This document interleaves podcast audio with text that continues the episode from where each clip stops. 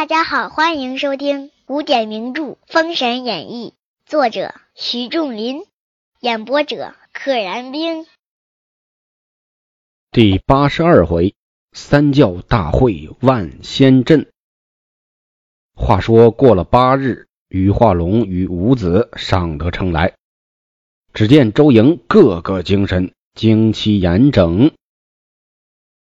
于德对付言曰：“此必有人在暗中解了巫术，不若趁其不备，一战可以成功。”于德猜呀，肯定是有人。破解了自己的法术了，解了武术，解了我的法术，咱们趁其不备，直接冲进去。于化龙听说，只得领五子杀出关来。子牙做四不像，众门人左右拥护，一齐杀出营来，两边对上了。于家父子迎上前来，周营中众门人裹住了于家父子，这边人多呀。你们五个人，我们这边十几个呢，给你们缠住。未及数合，哪吒现了三手八臂，蹬起风火轮，先在潼关城上。雷震子一棍正中余光顶上，翻下马来。于达来战雷震子，又被韦护记起降魔杵，把于达打死。杨任将扇子一扇，于仙。于赵二人化作飞灰而散，好嘛，嘁哩咔嚓全给解决了。于德见兄弟已死四人，心中大怒，直奔子牙杀来。老五一看四个哥哥都死了，只取姜子牙吧，拼了！子牙急系打神鞭于空中，正中于德，打翻在地，早被李靖一戟刺死。二人一个配合。雷震子也飞进城来，羽化龙见五子阵亡，潼关已归西土，仗剑自刎而亡。五个儿子都死了，身后的这个潼关被哪吒和雷震子已经占领了，前无去路，后无退处，家破人亡，活着没意思了，干脆死了算了。话说子牙驱人马进关。出榜安民。只见黄龙真人、玉鼎真人与子牙议曰：“商议，前面就是万仙阵了，可请武王暂歇此关，我等领人马往前面。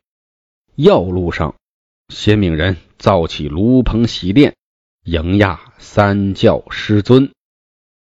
前边是万仙阵啊，上次是诛仙阵，这次是万仙阵。”更厉害，武王啊，您就在潼关歇着吧，别往前走了，太危险。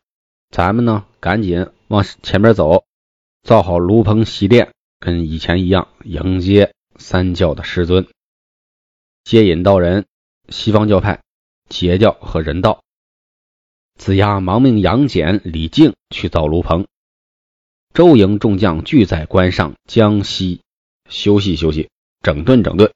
又过了数日，只见李靖回令：“炉棚俱已完备。”黄龙真人曰：“炉棚既完，只是众门人去的。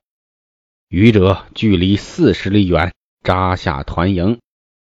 神仙们去，这些凡夫俗子的兵啊，就别去了。离四十里，你们就待着吧。”众将得令，就此驻扎。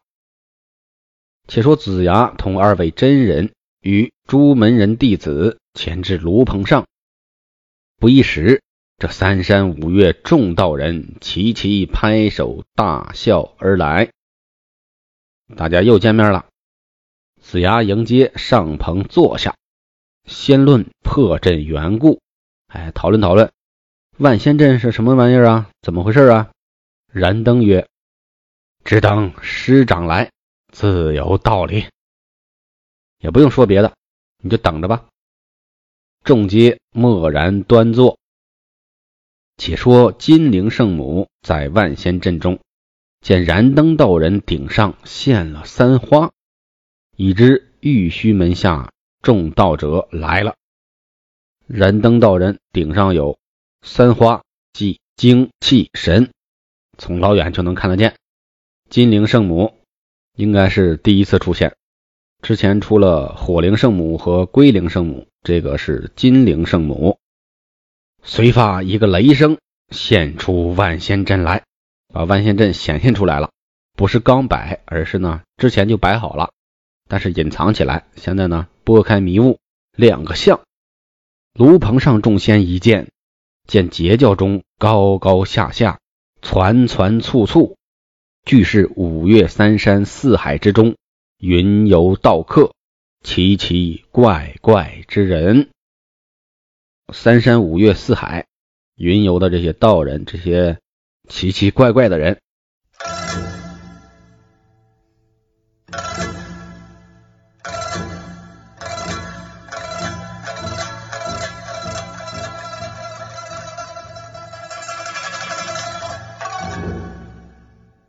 内中有黄龙真人曰：“众位道友，自元始以来，为道独尊，但不知截教门中一意滥传，遍及非类，真是可惜功夫。不知性命双修，枉了一生作用，不能免生死轮回之苦，良可悲也。”黄龙真人说了一段话。自原始以来，这个原始呢，不是指元始天尊，是指天地初始、天地初开。从那儿以来啊，唯道独尊，咱们修道的阐教独独的受到尊崇，地位最高。但不知道截教门中啊，一意的滥传，就是随心所欲的随便传教啊，也不挑选门人，遍及非类。传教都传到了非是人类这一边了啊！什么飞禽走兽，什么石头琵琶都来，真是可惜了功夫。古代没有这个时间这个词，就是用功夫，费功夫就是费时间，好长的功夫就是好长的时间。啊，说截教啊，你们这浪费时间，不知道啊，天性和天命啊都需要修行，你们这么做。枉费了一生的作用，白活了，还是免不了六道轮回之苦，太可悲了。道行天尊曰：“此一会，正是我等一千五百年之劫。今我等先下棚看看。咱们先去看一看这个万仙阵长啥样。”众仙随下炉棚，一齐来看万仙阵。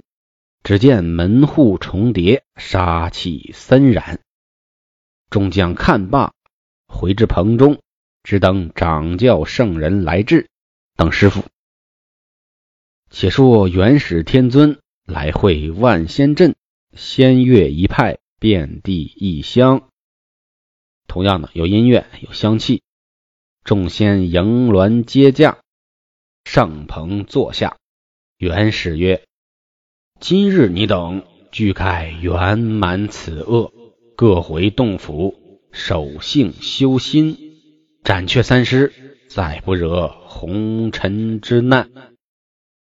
度过了这一劫，万仙阵把这个三尸神就砍掉了。各回洞府，守住心性，你们的修炼呢就不再有阻碍了，也再不用来红尘受难。正静坐间。忽听得空中有一阵异香仙乐飘飘而来。